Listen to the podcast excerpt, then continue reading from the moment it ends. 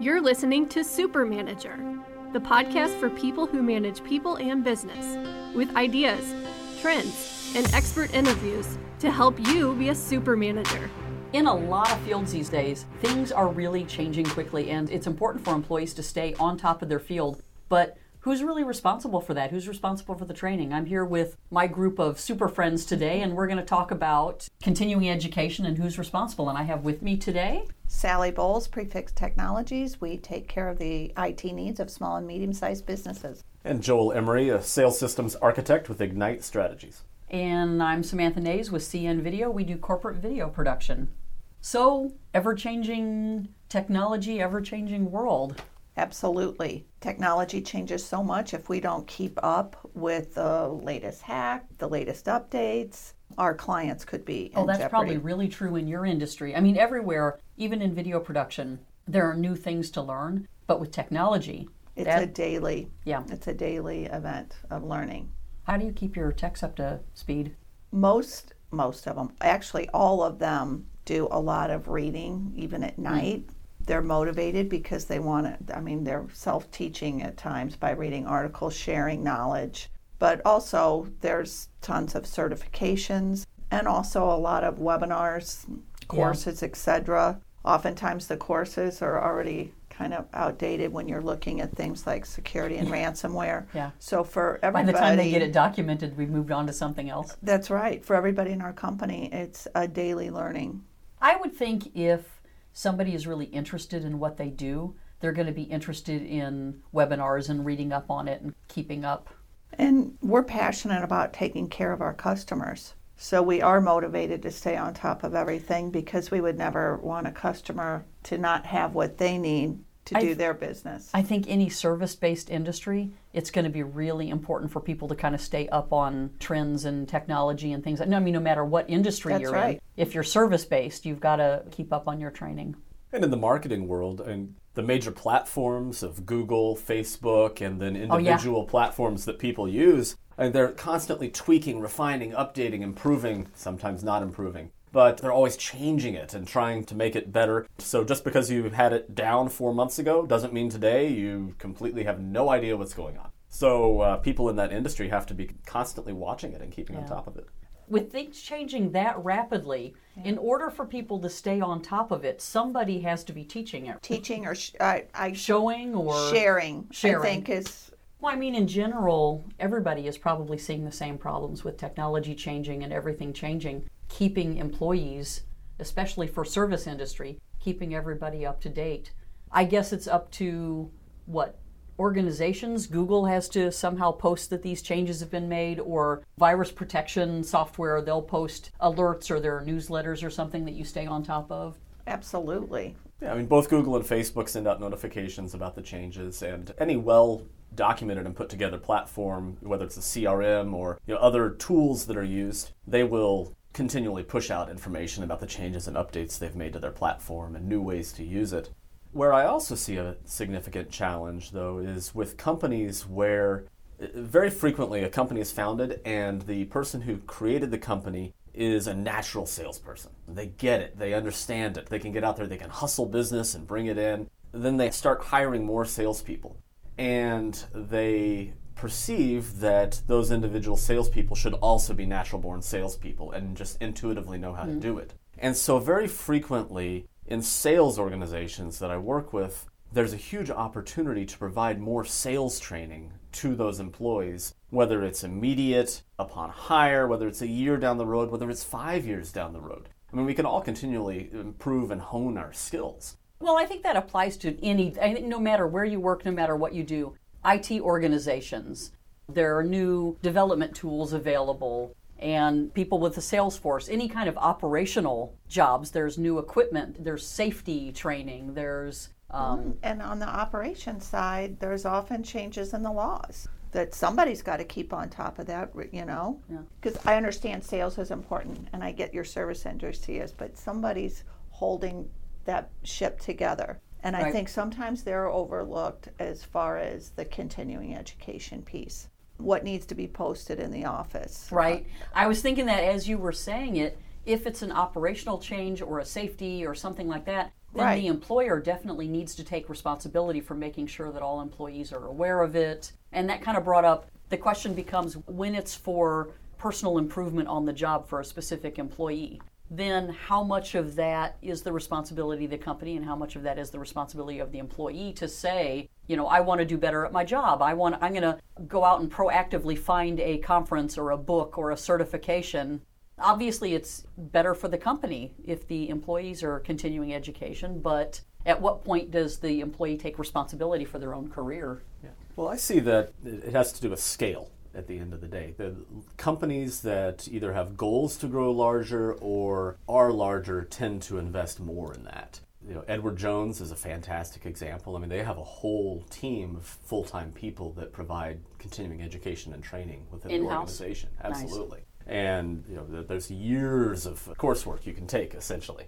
Uh, i would think that would be a benefit of you know when you're when you're looking for a job knowing that you have this continuing education available would be a benefit Exactly. And so the, the end result is they have a high retention level. Yeah. People come and they stay put uh, Yeah. for years and years. They, you know, they're- Sure. they Well, think about it though, because you as an employee knows that you're important enough to the organization that they're willing to invest in you. Yeah. right And so if you're motivated, you're going to grow as a person and you're going to become passionate about your company. I think it's awesome they do that. So I think there's ways for small businesses to do similar, whether it's bringing in people to train in your office on a monthly basis or to send your people to training sessions, whether it's in town or out of town, Yeah. you know, to, to spot those opportunities. Now, that doesn't mean that the individual employee shouldn't watch for opportunities to read or, Right. or learn, but uh, there's to some extent at the end of the day, it comes down to money. You know, who's paying for it? Is there a, Right. is there a budget? Is the individual employee expected to fork out one or two thousand dollars, three thousand, five thousand for some sort of education class, or is the company going to spend five thousand, eight thousand dollars to bring in somebody to train the group of employees? well and then there the obvious answer is video Well, like there are companies yeah. with video training libraries where you know you make a video and then people can at their leisure and however many you want. We, And we I so think what I we, think you make a really valid point though that even if employees have been with the same organization, say three or five years, they still need to be motivated and kind of cultivated uh-huh. along with continued training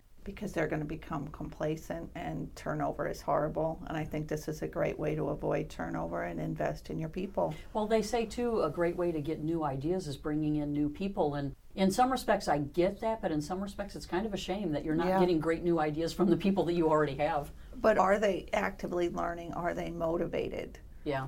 And I think Well- this is a huge piece, you know, knowing that you are encouraged to stay on top of the trends, get out and meet people, learn new skills, you're going to start coming up with new ideas. You know, you're going to be happier employee. Feels like it's kind of 50-50. That's one of the things that I look for in hiring is somebody who's really so interested in what they do that they're staying on top of it and watching videos and constantly learning because that's going to be the type of person that's going to be most interested in continuing education once they become an employee. But I mean, I think you're right. The more the company encourages it or provides it on site.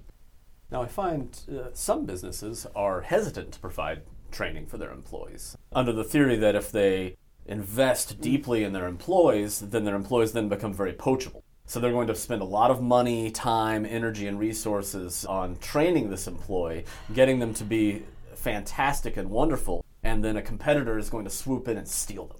I, I find that to be that, a fear that a lot of leadership has. I get think that. it- I think though that if you if companies invest in their employees and the employees feel as if they have growth opportunity and somebody's maybe listening to their ideas, I would think it would create more loyalty. I agree with you, uh, but I also know that a lot of people perceive this. Yeah. Uh, Oh, I agree. Whether, It- whether I mean, do. it right could, or it could happen. I think that it could happen periodically, but I think more often, way more often than that, it's going to be more beneficial. It's just getting past that fear and giving it a try. Well, no matter what level your employees are, everybody wants to feel part of a team. Everybody wants to know that they have some type of value or, Yeah. excuse my lingo, skin in the game, mm-hmm. that somebody's going to listen to them, right? So I think continuing education is kind of proof that, hey, you are valuable. Yeah. We want you to learn and we want you to be part of the team. Well, you're you're gaining something because, like, Mm-hmm. you, why do people come into work? Well, because they get paid. They have bills to pay. Right. But it's another form of payment. If you're gaining knowledge, if you're learning something, it's another benefit. And I would think personally, it would be hard to leave that behind Absolutely. to go somewhere else. Absolutely. If you're with an organization that is staying on top of everything and wants you to become a better person or a better leader, or better sales, whatever your role is, I would think you'd be really hesitant to walk away because you're not going to find it everywhere. I know a few peak performers at various companies where they went through the company's training curriculum and reached kind of the end of it. And they, they reached a point where they were frustrated because there was nothing else for them to learn at that company.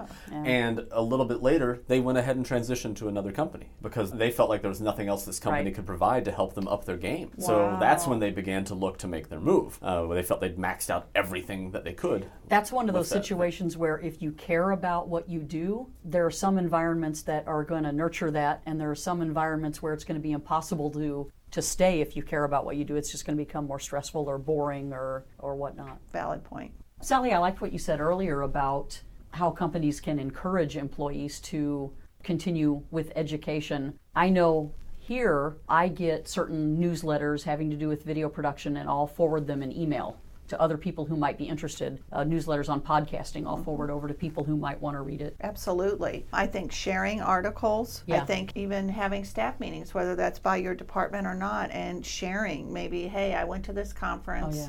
This is what I learned next time it's available. I would encourage you all to go. Or flip side, hey, I went to this conference. It was just okay. Does somebody know of a better one? Yeah. But giving a chance to do it face to face, I think now so many people are remote and out about, we forget about that. I think it's huge, even if it's an email, whether it's an article, whether it's a podcast, whether it's, hey, I signed up for this webinar, anybody want to join me? It can be that simple, and people are going to at least look at it or feel like, oh, if it's important enough to Sam, mm-hmm. maybe it should be important enough for me too. That- that is something that I really like is when companies do send somebody to a conference, whether it's a trade show or an educational opportunity, as part of it when they come back, they will frequently do a debrief with the other members of their team. Basically, this is what I saw and learned. This was cool, this wasn't, and you know, let me share. And then other people on the team come up with ideas of things that they can do and take and run with that. So you're able to mm-hmm. take what that one employee has done and spread that around. And so then when you send multiple employees over the course of a year to conferences, then they can each come back with additional information to share. And I don't know if this is good or bad, but one of my biggest resources for continuing education is YouTube. There's nothing you can't find on, on YouTube as far as, as how to do something. Now, whether or not it's accurate or the best way, but it's a great place to re- research. That's an interesting one. It has to do with quality of content. I mean, we're Yeah. we as a society right now are creating more content than ever before, whether written word, podcasts like this one, video, whatever the case may be, and really assessing what's credible and legitimate versus mm. what isn't is a challenge. So navigating that and making sure that you're sticking with credible sources for that is something that people definitely need to spend some time with. I feel like maybe that depends on whether it's soft skills or how to's. Like the YouTube videos that are just made by individuals are great for how to's, you know, showing you exactly how to do something, what the outcome is, but maybe the soft skills, that's where you have to worry a little bit about credibility, taking someone's advice. For sure. I mean, I know the, for example, the Harvard Business Review. I follow and re-forward stuff from them constantly to people. I get stuff from you sometimes. Yeah, and that's uh, that, that that's a great source to subscribe to. But there's other publications I won't name, but one of the things that they do is people who want to be perceived as industry leaders in their subject matter will write articles that are basically paid placements in those publications. Then they get pushed out as content from that publication. So you assume because it's from X publication that it's Right. highly credible, when in reality somebody just paid to have it put in there. Yeah. And so, uh, and so, whether that person really does or doesn't know what they're talking about, it can be hard to assess. I know that oftentimes I'll even, when I'm Googling something, I'll quickly look at the placement because I tend to scroll down further. Because I'm like, maybe it's that person that's just doing this out of the goodness, not because they want to advertise a product or, you Right. know? Yeah. Yeah, and I'm sure YouTube's the same way. You kind of have to weed through it and Yeah. I've actually wondered why people take the time sometimes. Like, I'll need to learn how to do something, and I'll open up a YouTube video, and it's just some guy showing the world how to do it. He's not advertising anything, he's not a business. I and love I'm like, those. thank you, kind sir. I this know. was very I helpful. love those. Well, and frequently those people maybe have a sponsorship associated with the product that they're sharing. Could Uh, be. That, that's, Could that's often the case. Some of the ones that I've watched never even name a brand or, you know, you really need to invest in Well, this. they've got or- the ad before you play it. Like, Oh, yeah, yeah, the video true. will start it. Okay. Yeah. and they, they can make money off of the ad placement. If you once you get up to a certain number of followers, then you get money for every view or click on the ads. So people then make money on it. Le- leave it to the marketing guy too. Yeah. You know, we're here going out of Really? the goodness of Of their, their hearts. hearts. Yeah. He's like, no, girls. So that's one of it. But then, but then also because YouTube's owned by Google, so these things all play together.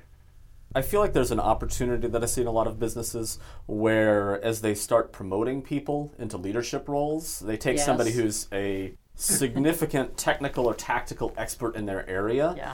and move them into some sort of leadership or management role, whether it's manager, director, VP, whatever the case That the happens title a is. lot. It does. And so many opportunities are lost or minimized because that core training and that leadership training, that understanding that difference on how to Right. guide and coach and draw the best out of a team versus dictate and tell and th- Right. these elements, those aren't passed on. And I, I know from personal experience, even uh, when placed into a leadership position, I wish that some of the other leadership in the organization had said, hey, why don't we invest in this and send you to some real training. th- this class, this course, whatever the case may be. But nobody did, and I didn't know what I didn't know, and Right. so then I'll, I just assume, well, just like everything, I'll figure it out and just understand. And uh, Sometimes that can be even worse than just hiring someone with no management experience because if you're an expert at something and now you're managing people doing that something, you may have higher expectations for them because it comes so easy for you. You know, what's wrong with you that you're not able to do it as well as I did? Yeah. You tended to then get frustrated and lash out at the people. They're not doing it the way you want, as opposed Yeah. to understanding that everybody does things differently. Right. But without that training, without that shift in mindset, uh, that uh, shifting from Yeah, com- I, I agree with you completely. I wish there was more training. I have two friends that turned down promotions because they realized that what they were passionate about, they were going to have to give up because now they had to just manage people. And they were like, I don't, I don't know if that's for me. I think that was a wise decision and not the choice that most people make. I think No. they take the promotion and But I think Yeah. they had been with a large organization long enough to go. Every time you get promoted, you just have to manage more people. I don't. I don't want to manage people. I've got my passion right here, and So and some- that's that's too bad. Because had they had been with an organization that was going to invest in their training and leadership skills, maybe things would have been different. Yeah. Well, in summary, we've talked about whether you're in sales or technology or video production or any type of business, whether it's a product or a service, it's going to be beneficial for the employee and the organization and for productivity and for loyalty to encourage or provide this type of continuing education. And we talked about having people come in and teach, doing webinars, reading material, getting together and having employees share their experiences with others about seminars, a little bit about video training. But do we have a horror story this week? I do. All right, Sally, spill it. Walked into a company just to do a quick security check, and someone had bought a beautiful, expensive firewall, but the company that had put it in never programmed it, and they're shipped wide open. So it's Oh, so it had been sitting there, and when I tried to explain it to him, he became very angry and pulled out papers, and you know I paid for that, but in reality, what happened was the company he hired to do it probably didn't train that technician on what to do, So the and technician said go basically plugged go it in. put it in. So he plugged it in Oh. in their server room and walked away, and I. I was upset about it, but now that I think about it, I feel sorry for that tech yeah, that maybe it was assumed he knew yeah. because those change constantly. what could have that's- happened to that company if they would have been breached, and what would have happened to the technology company that set it up for him if, you know, oh boy, that's, yeah. Yeah, nothing but hurt would have come from it, I assure you. A lot of money and a lot of hurt. Thanks for listening to Super Manager by CN Video Production. Visit our website at cn-video.com for additional episodes and lots of Super Manager resources, or give us a call at 314 Video Me.